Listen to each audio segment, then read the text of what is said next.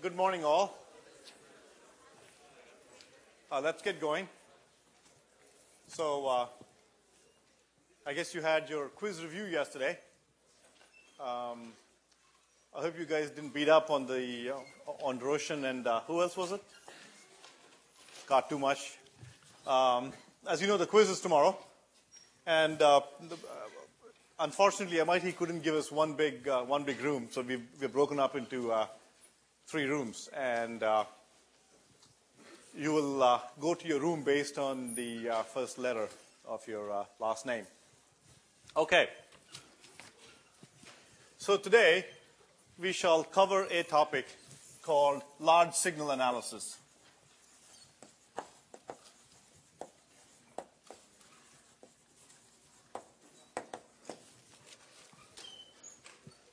So, uh, in the last in the last couple of lectures, we looked at one dependent sources abstractly, and then we looked at a amplifier built using a practical dependent source called the MOSFET. Now, the MOSFET had to be operated in a given region of its operation in order to behave like a current source. And while it behaved like a current source, you would get amplification out of your amplifier. So that was in the past two lectures. Uh, what we're going to do today is uh, called large signal analysis. And this is a loaded term. Um, so large signal analysis means something very specific in our business. And I'll describe to you what that is. Uh, this analysis involves looking at a circuit containing, for example, a MOSFET, and figuring out how to get that device to operate in a way that the MOSFET was always in saturation. Okay? So you had to figure out, based on parameters that you could control, how to establish those parameters so that the circuit operated in a way that the MOSFET was always in saturation. Okay? So, uh, large signal analysis involves that. And although the examples we use use the MOSFET, the same kind of analysis can apply to any other device. Remember, your MOSFET is a primitive element, you know, that we use as an example in this course. Uh, there are other primitive elements that you can use. Uh, the course notes, for example, discusses um, a couple other devices. Uh, one is the bipolar junction transistor, the BJT, and works through a complete example from start to finish involving a circuit containing a bipolar junction transistor. And uh, you can do a large signal analysis of that device as well. It turns out that you need to operate that device in a region, in an interesting region of its operating space. And so you can conduct a large signal analysis of a circuit containing that device and figure out how best to operate that circuit. So that's large signal analysis, and we'll do an example. Uh, I'll explain how this is done using an example today. So to quickly review uh, where we've been so far, so we looked at this little structure here, our MOSFET amplifier.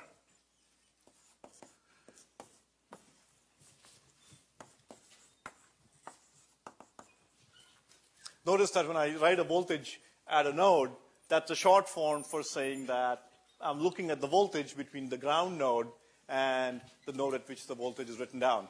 So v, v naught here and Vi applied here. Uh, this is a very, very, very common circuit that we use.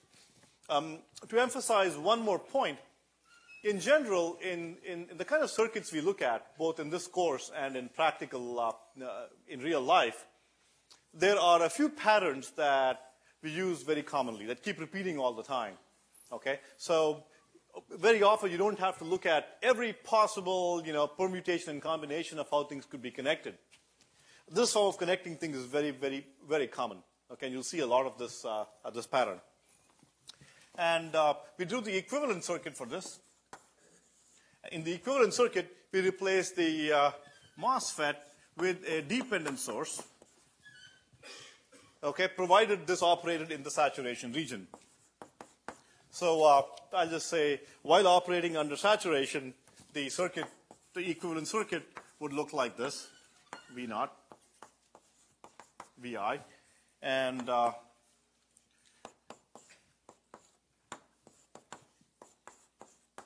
and IDS for the dependent source was given by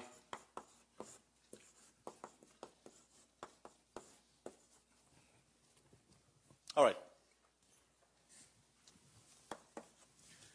So this was an amplifier. Here was the equivalent circuit while this device was in saturation. Okay? And uh, to operate in saturation, I said that certain properties need to be true for the MOSFET. Okay, and there are two properties that need to be true for this to be operating in saturation. One is that its gate to source voltage needs to be greater than VT. So VGS should be, for, for the MOSFET, should be greater than VT.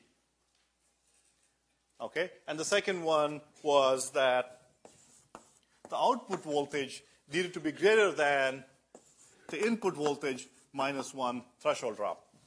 Okay, and this was same as uh, VDS for the MOSFET. This was same as VGS for the MOSFET.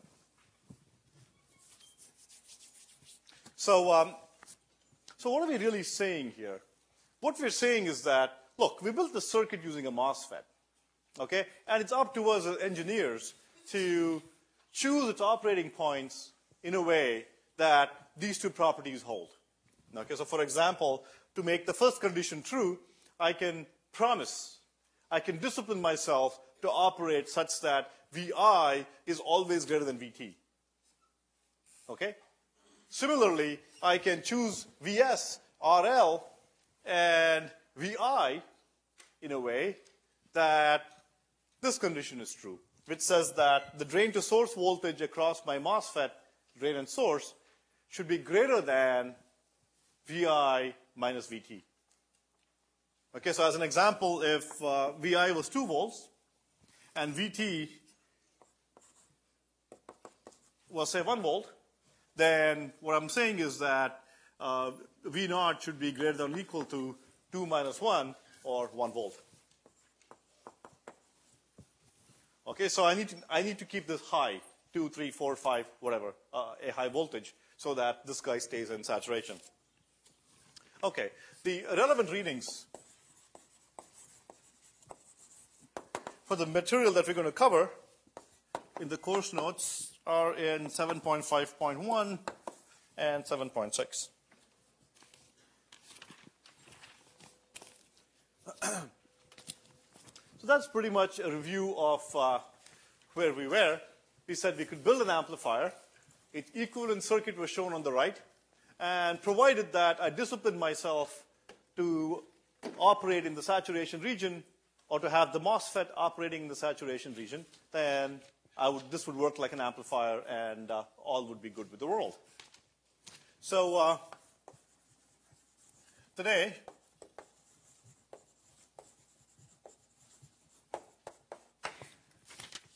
we look at large signal analysis of a circuit, and the example would be a circuit, this circuit up here containing a MOSFET. And again, as I mentioned earlier, a large signal analysis is a loaded term in, uh, in 6002, or for that matter in circuits. And large signal analysis involves two steps. Okay? Uh, the first step involves writing down the transfer function of your little circuit. So in our case, V naught is the output, Vi is the input. So involves writing down V naught versus Vi. Okay, simply write down the transfer function. In other words, uh, the relationship between the output and the input uh, for that circuit. And in our case, uh, again, we've disciplined ourselves to adhere to the saturation discipline. And the second part of large signal analysis is find out the valid input operating range.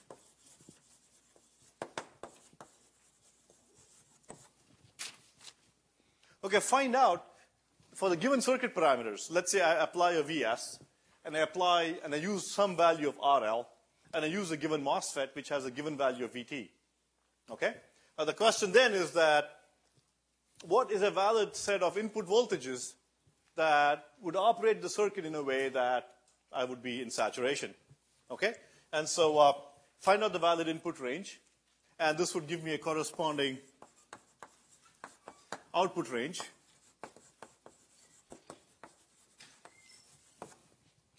Okay? For saturation operation of the MOSFET. Okay, that's what we will dwell on uh, in the lecture today.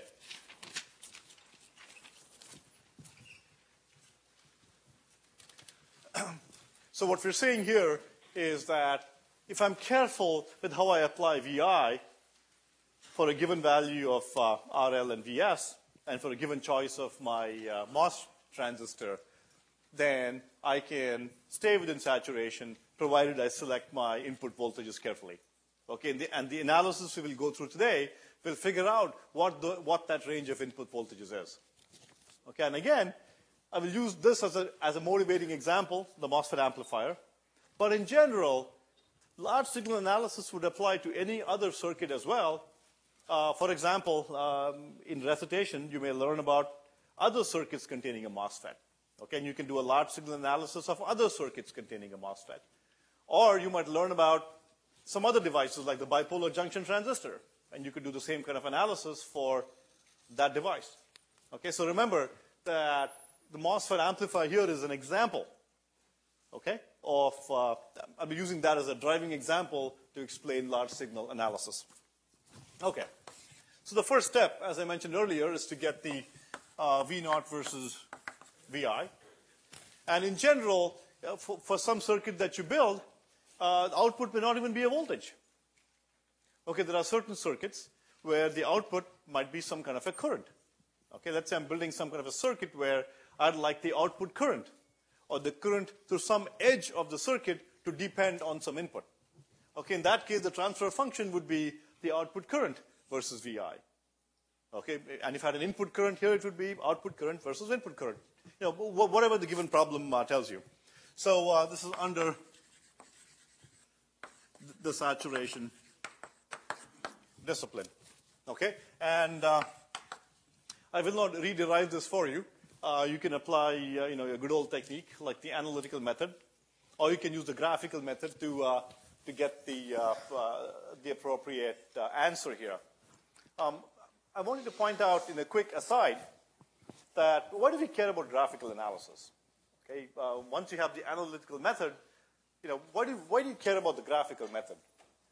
Okay, and uh, a student asked me a question after lecture last Thursday, and it occurred to me that, uh, you know, it's not obvious why you need the graphical method.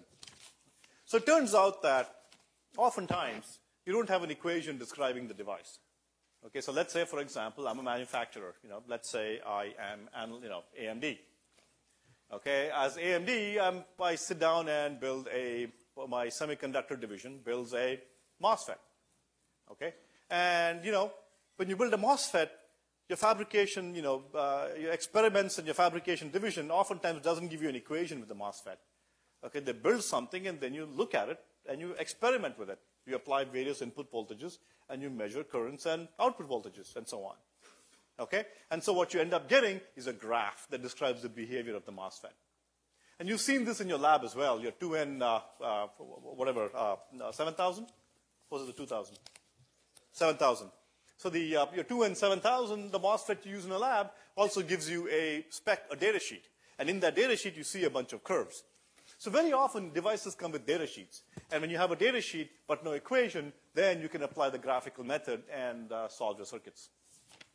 Okay, so uh, in this example, you know, assuming I can apply the analytical method, uh, here was the expression that I had derived for you uh, in the last lecture.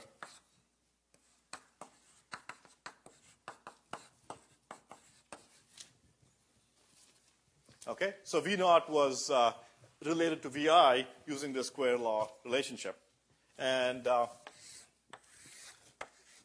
we can plot and do other fun stuff with this uh, equation. So here's the input voltage VI. That's my VT.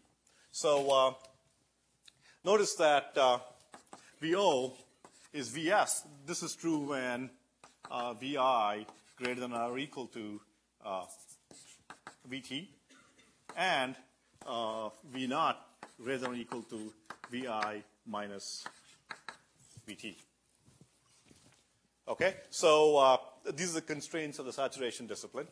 And in, in, in, our particular situation, when VI was less than VT, output would simply be VS. Okay, if, it's, if VI is less than VT, the MOSFET would turn off. Okay, it would switch off, and I would have no current flowing through RL, and VS would appear at the output.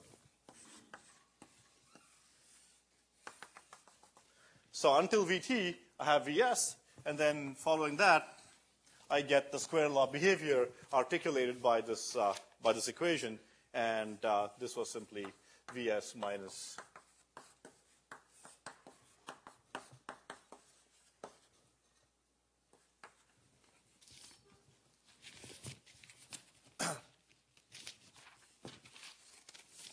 Okay, so uh, that's the first part.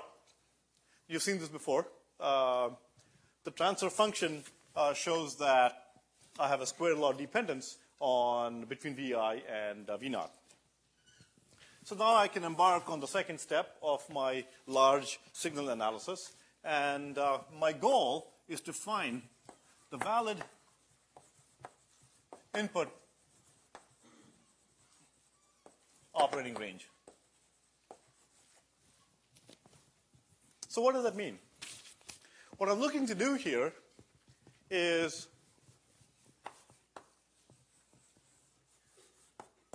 for this little circuit is drain, source, gate, VI, V0, RL, and VS.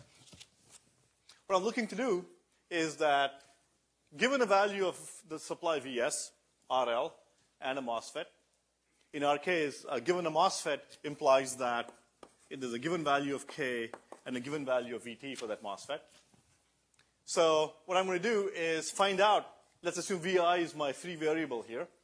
So my goal will be to find out the range of VI for which this device stays in saturation.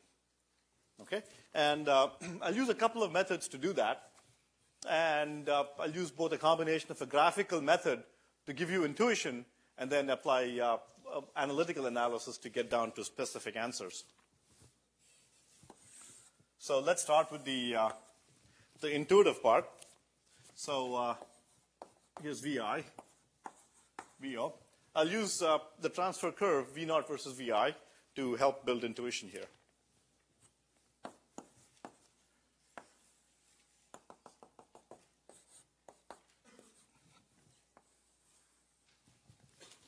So that's what it looks like. so the first step, um, looking at this graph, we know that this point here, that VI needs to be greater than VT to satisfy uh, the first equation. Let me just write down both equations here. So uh, VI greater than or equal to VT is one of them, and VO is greater than VI minus VT is a second equation. And just remember that this is the same as VDS, and this is the same as VGS.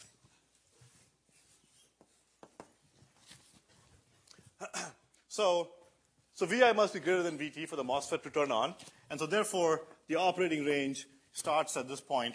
The valid operating range starts at this point and is somewhere up here. Okay, so uh, the first part is pretty easy. Somewhere here, Somewhere at that point, my output voltage V naught, not quite sure what that point is, my output voltage V naught, as this keeps falling down, my output voltage V naught goes lower than one threshold below VI. Okay, and at that point it goes into its triode region. And I need to find out what that, uh, what that point is. So somewhere here, I go into my triode region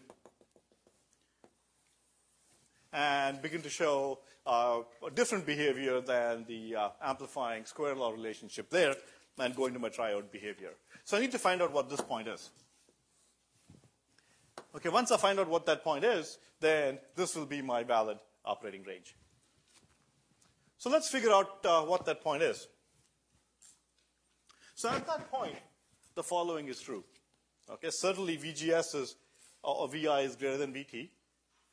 And at that point, the output goes below one threshold uh, the input minus one threshold. So at this point, the following is true.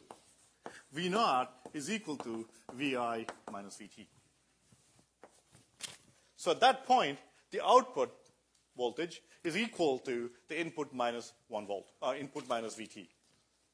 And if the output goes lower, then the output goes lower, then it will violate this equation here. Okay, it's no longer greater than that number. So how do we find out what this point is? To build some intuition, uh, let's draw some uh, lines here. So, uh, so if I draw, let's assume that Vi and Vt use the same scale, say volts. So if I draw a straight line at 45 degrees, then that's a curve representing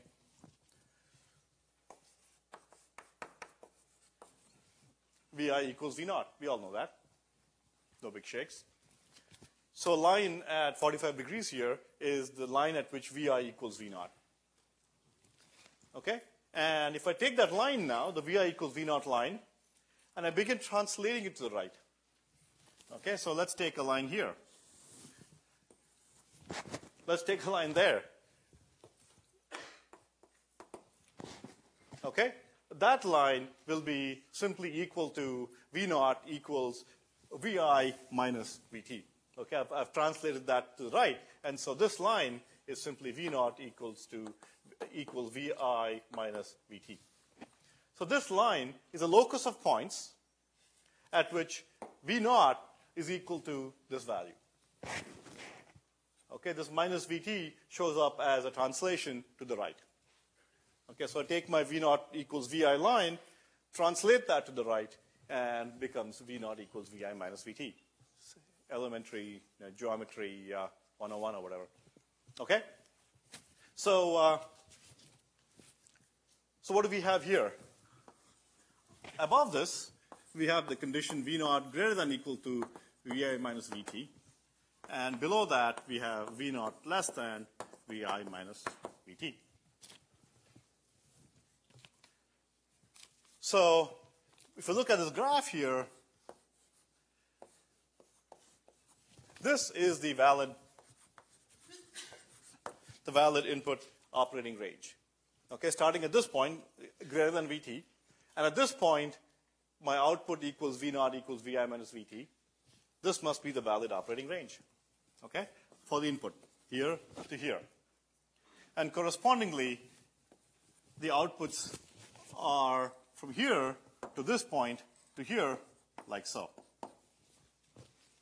So this is my valid input operating range, and this is my valid output operating range, or the corresponding valid output operating range. So what does this say? What this is saying is that if I, as the designer of the circuit, am disciplined enough to apply inputs that are in this range, VT to some value here, okay, graphically shown here, okay, then my MOSFET will remain in saturation. And correspondingly, my outputs will go between Vs and some value here. Okay? So, the, so hopefully that gives you, the, gives you some of the intuition behind uh, how we get it. And uh, let's continue. Let me label this point X.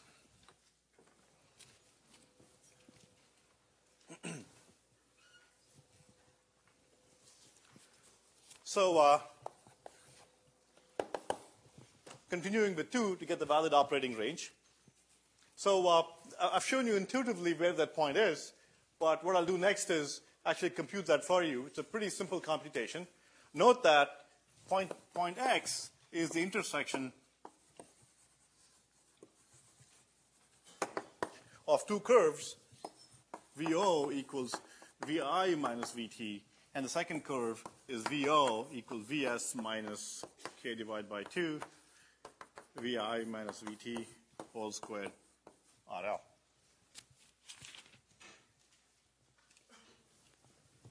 Okay? So uh, the point x is at the intersection of these curves, and uh, I can very easily get that uh, as follows. What I'll do is I'll simply substitute for Vi minus Vt uh, from this equation here and then solve for it. So I get uh, V naught equals Vs minus K divided by 2 V naught squared RL. Okay? And so this gives me a, uh, a quadratic in V naught, and I can solve for it pretty, uh, pretty easily. And uh, I get uh, for a quadratic ax squared plus bx plus c equals 0, uh, the solution is given by v naught is minus b uh, plus or minus square root of b squared minus 4ac divided by 2a. And so uh, I'm just going to get those numbers here. So the coefficient of uh, v naught, that's b, is a minus 1. Uh, take the positive root because we're up in the positive voltages here. And square root of b squared, that's 1 uh, minus 4ac. So I get a plus, I get a plus. So I get a plus 4 times k divided by 2 RL. And 2a is simply 2 uh, times k divided by 2 RL. Okay? So uh,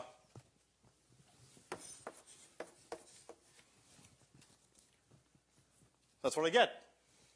So that gives me V naught. So it tells me that V naught, okay, at the point where the output just equals one threshold drop below Vi, is given by the other circuit parameters such as Vs, uh, RL, and, and so on. Oh, I'm missing a Vs here.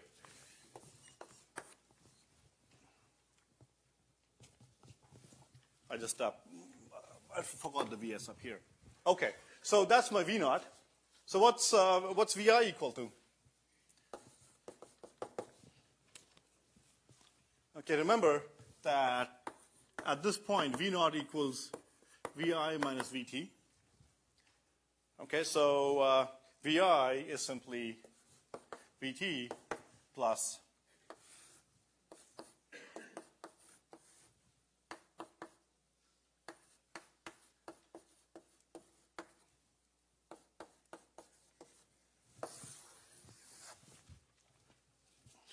Okay? So, uh, you know, I, I haven't, uh, I haven't taught you anything earth-shattering here. Uh, I've just done some grubby math here to solve these two equations.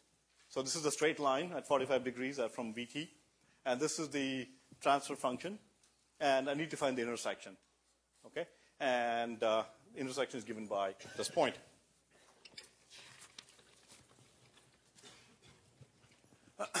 So at that point, Vi being Vt plus something is simply the second dot on the x-axis. So therefore, I'm pretty much done. My valid input range, my valid input range for Vi goes from Vt. So it starts at Vt. Okay, that's where the transistor just turns on and then goes all the way to this point, Vt plus minus 1 plus square root of 1 plus 2k RL Vs k RL. So this is my valid operating range. and again, remember, um, I won't dwell on this equation because in some sense, uh, you, you will get a different set of limits for other devices for other circuits containing a MOSFET, or for that matter, for other outputs that one may be focusing on. So what's more important here is not so much the results that you see, okay, but the process that I've gone through. So what's more important here is how did I get here? Okay, and the way I got here was looked at the graph and said, look, the MOSFET is in saturation in that regime, and I'm finding the bounding point of the regime of saturation operation.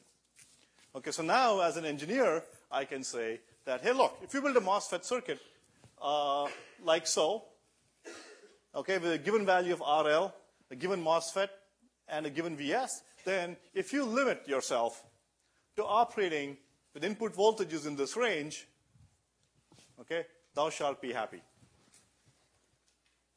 If you go beyond that range, then you will be violating the saturation discipline. So uh, the corresponding output range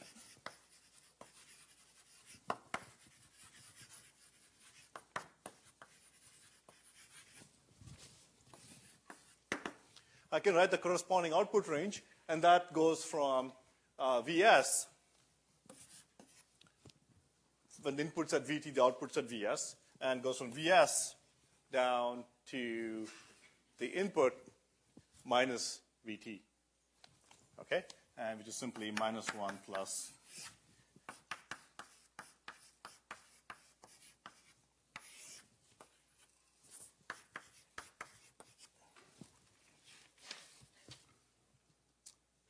Okay, let me, let me go back and quickly show you uh, a little MOSFET circuit, amplifier circuit, and uh, so you can stare at a real transfer curve yourselves and indeed convince yourselves that, you know, uh, roughly at the point where uh, proportionally shown in the curve up there, the MOSFET indeed goes into its triode region and uh, begins heading out of its saturation region. Should we show it up there? So uh, notice that uh, here, uh, that's the same curve, the transfer function, and the MOSFET, the amplifier output is at Vs until the input reaches the threshold voltage Vt. And once the input goes beyond Vt, the output begins to uh, drop precipitously. And at some point here, at some point, this begins to go into its triode region. And uh, what I'm going to do is simply increase the input voltage Vi, and you will see that the output then begins to go into its triode region. Okay, it keeps dropping. And as you can see, the output begins to uh, go into its uh, go into a space where the gain is no longer more than one. Okay, and this is the triode region of MOSFET operation.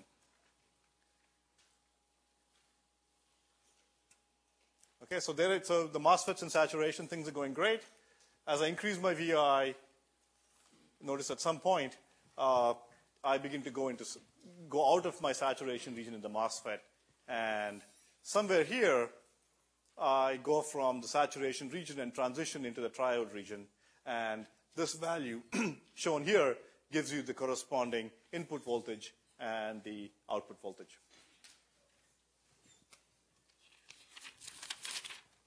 So uh, other practical devices like bipolar junction transistors or uh, MOSFETs and other circuits and so on can be subjected to a similar analysis, and you can find out the valid operating regions for that device as well, or for that circuit. So as a next step, what I'd like to do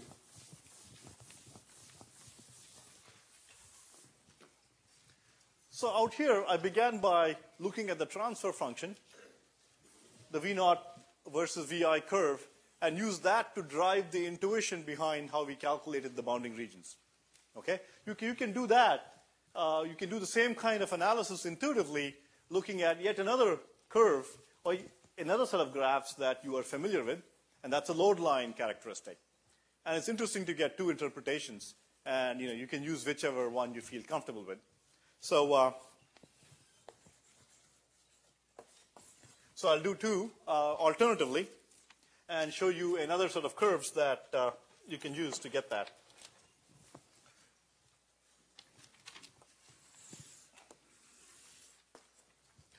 So here I'm going to plot IDS versus VI. I'm sorry, uh, VDS, which is the same as uh, V naught. Okay, this was the load line graph that we'd seen earlier. And just for our reference, uh, remember that VI must be greater than VT for saturation operation. Similarly, VO should be greater than or equal to VI minus VT for saturation operation. Those are my limits. So uh, the way we got the load line graph was we superimposed the, uh, the uh, load line equation over the uh, device characteristics. And so let me plot the uh, device characteristics in the saturation region.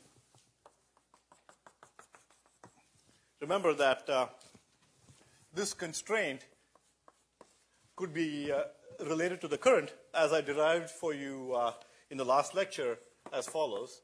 IDS being less than or equal to k divided by 2 V naught squared. Okay, so in terms of my IDS versus VDS relation, um, this constraint, this latter constraint, is equivalent to IDS being less than k by 2 V naught squared. Okay, so this is that equation. So this line is IDS equals k by 2 V naught squared. And in this region, uh, I have the valid operating region where IDS is less than uh, that quantity. So uh, here are all my other curves for various values of VGS. So here are my device curves, IDS versus VDS. Remember that these curves kind of come down like this for the MOSFET, right? Just that, just that uh, we focus on the right-hand side because that's where the MOSFET is in saturation, and on this side, the MOSFET is in its triode region, and we don't look at, and we discipline ourselves not to operate the MOSFET such that it's in the uh, in its triode region. Okay, so th- those were the device characteristics, and then I could plot my load line equation. My load line equation, if you recall, was IDS uh, V naught divided by RL. Uh, this was simply obtained by writing KVL at the uh, output, uh, at the loop containing the output node and the supply VS. Uh, notice there that V naught is equal to VS minus IDS times RL. Okay? And that's simply uh, by dividing by RL on both sides and moving IDS to the left-hand side, we get this equation. And this equation gives rise to a uh, curve that looks like this. And uh, what's this point here? Uh, this point is when V naught is zero. So when V naught is zero, my IDS is simply Vs divided by RL. And this point is obtained when IDS is zero. And under those conditions, Vs and V naught are equal. So this is Vs. Okay, so this is my saturation region, and this is the triode region. So uh, this was another interesting graph. Uh, we oftentimes fondly call it the load line graph. So here's a load line superimposed on the device, uh, the MOSFET device, IDS versus VDS curves for a variety of values of VGS. So by looking at this curve, we can also intuitively determine the valid operating range. Okay, so what are the two points here? I'll let you stare at it for a couple seconds yourselves to figure out what two points here bound the valid operating range of the MOSFET, or valid operating range of the circuit. Okay? So uh, I'll start. Uh, one is this point because uh, at this point the output is Vs, Okay, and uh, VGS has just begun to equal VT. That's one. So uh, think about where the second point is for valid uh, uh, for valid operation. So it's here and somewhere along that load line. Remember, the load line is a constraint that must be met by the output V naught. Okay, it's, it's the constraint imposed by KVL on the output. Okay, so the output is constrained to operate in this regime for various values of VGS. Okay, so as the output keeps going from here all the way here, at some point I exit my saturation region. Okay? And uh, that other point is given by this one. So notice that this is the curve that bounds on the left-hand side of this, the MOSFET is no longer in saturation. It's on the right-hand side, and so therefore, this is the valid operating region.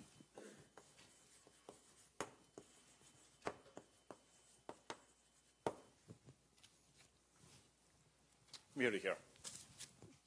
So uh, this is good.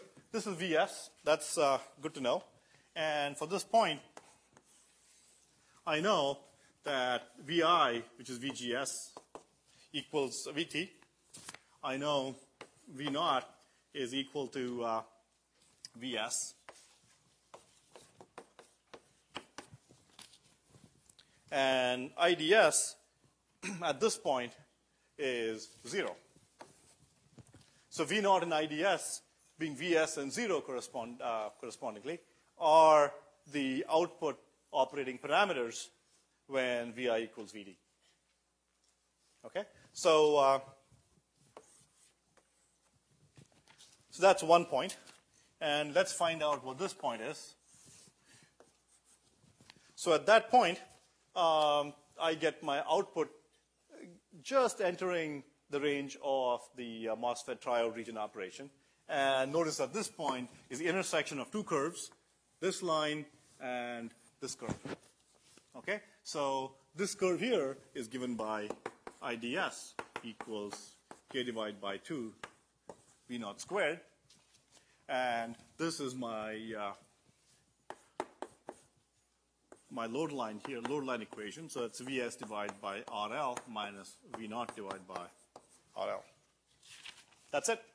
So I won't go ahead and solve that for you. You can, you can go and check it out and convince yourselves that if you solve these two equations and find out the V naught for this, it should be the same V naught that we obtained using the uh, other graph.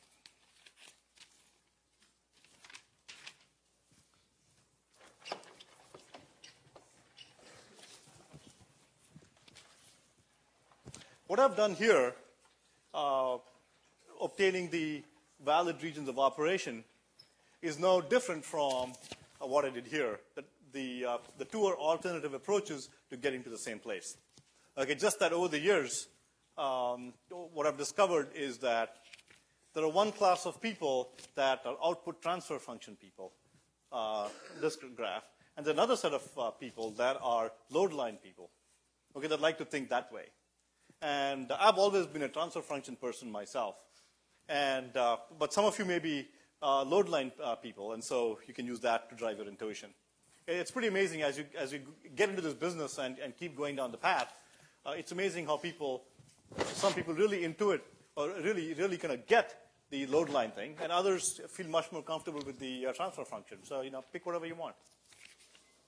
Okay. So, uh, so what we have so far is we have conducted the large signal analysis of a MOSFET amplifier. Okay, it's an analysis of a circuit, and we found two things. One is the transfer function under saturation operation, and we found the valid input operating ranges and the corresponding valid output operating ranges for uh, the circuit. In the last five or six minutes, uh, let me talk about a couple of other uh, couple of other issues. And the first issue is what we've done so far is intuitively and mathematically shown you what the valid regions are. Okay, now you're thinking, okay, that's fine, but how do I get there? Okay, this region is good. VT through that other point, that's good, but how do I how do I practically get how do I get there? How do I make my amplifier operate in that region? Okay, the answer is pretty simple. And uh, let me uh, drive the intuition again using uh, a graph, V naught.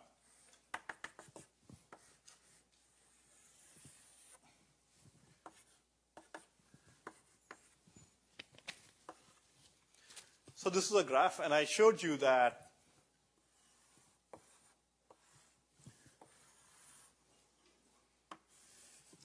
so that was my valid region here. So take a 45 degree line, um, find out where it intersects the transfer function, then this is the valid region here. Vt through uh, that uh, Corny function that we uh, developed out there.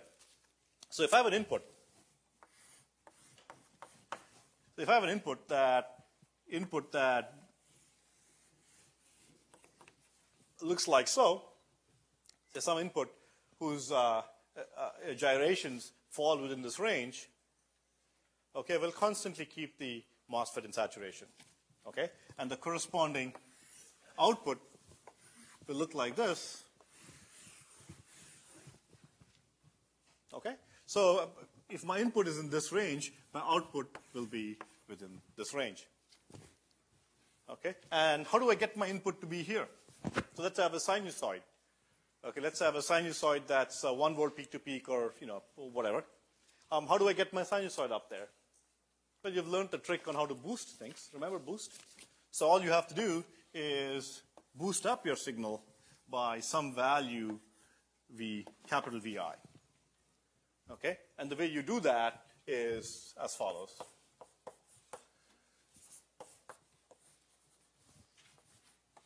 Vs, RL, V naught. So what you do is you apply a DC offset to your input. You take your sinusoid and boost it up so that all the gyrations of the uh, input are in the valid range. So if this is my input, uh, you know, some, some VA, then I apply some DC offset capital VI given by this value here and boost up the interesting input. Let's say my interesting input is the VA. Then I boost it up by capital VI so that this guy is always in saturation. Okay? Um, I'd like to show you a little demo now. I'm going to show you an input that is a triangular wave. Okay, and what we'll do is I'll play with a wide variety of offset voltages. So this guy is a triangular wave, okay? And uh, what I'm going to do is apply a triangular wave, and we'll look at the output and convince ourselves that I get amplification when VI is big enough that the input uh, goes into a valid operating range. And uh, we'll look at a variety of ranges here. Can we put a little larger? Yeah.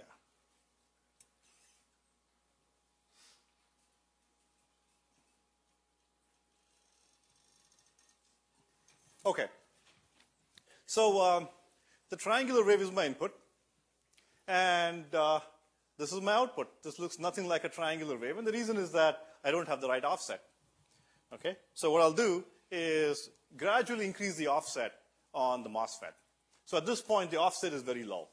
Okay, a very small, near zero offset, and so therefore, uh, my output's a disaster. My MOSFET is not in saturation all the time. So what I'll do here is apply uh, some suitable offset. Is this the one? Yes.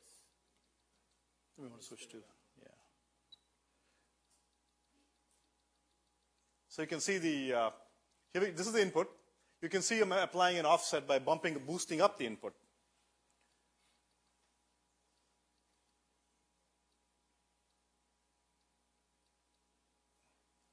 Okay, so I don't have clipping happening at both ends, but uh, you know, I get something, and I, I, and I get amplification. Now let me apply way too much of offset. So with this offset, I'm kind of operating here. What I'll do now is apply an even higher offset so that this triangular wave begins to move here. Okay, if, if I apply a very high offset, what I'm doing is overdriving the amplifier, okay, boosting it so high that the MOSFET is going to go into its triode region, and you're going to see that I won't have any, I won't have any gain. Okay, my output is going to shrink noticeably if I overdrive the input. So you'll notice input going higher and higher. I'm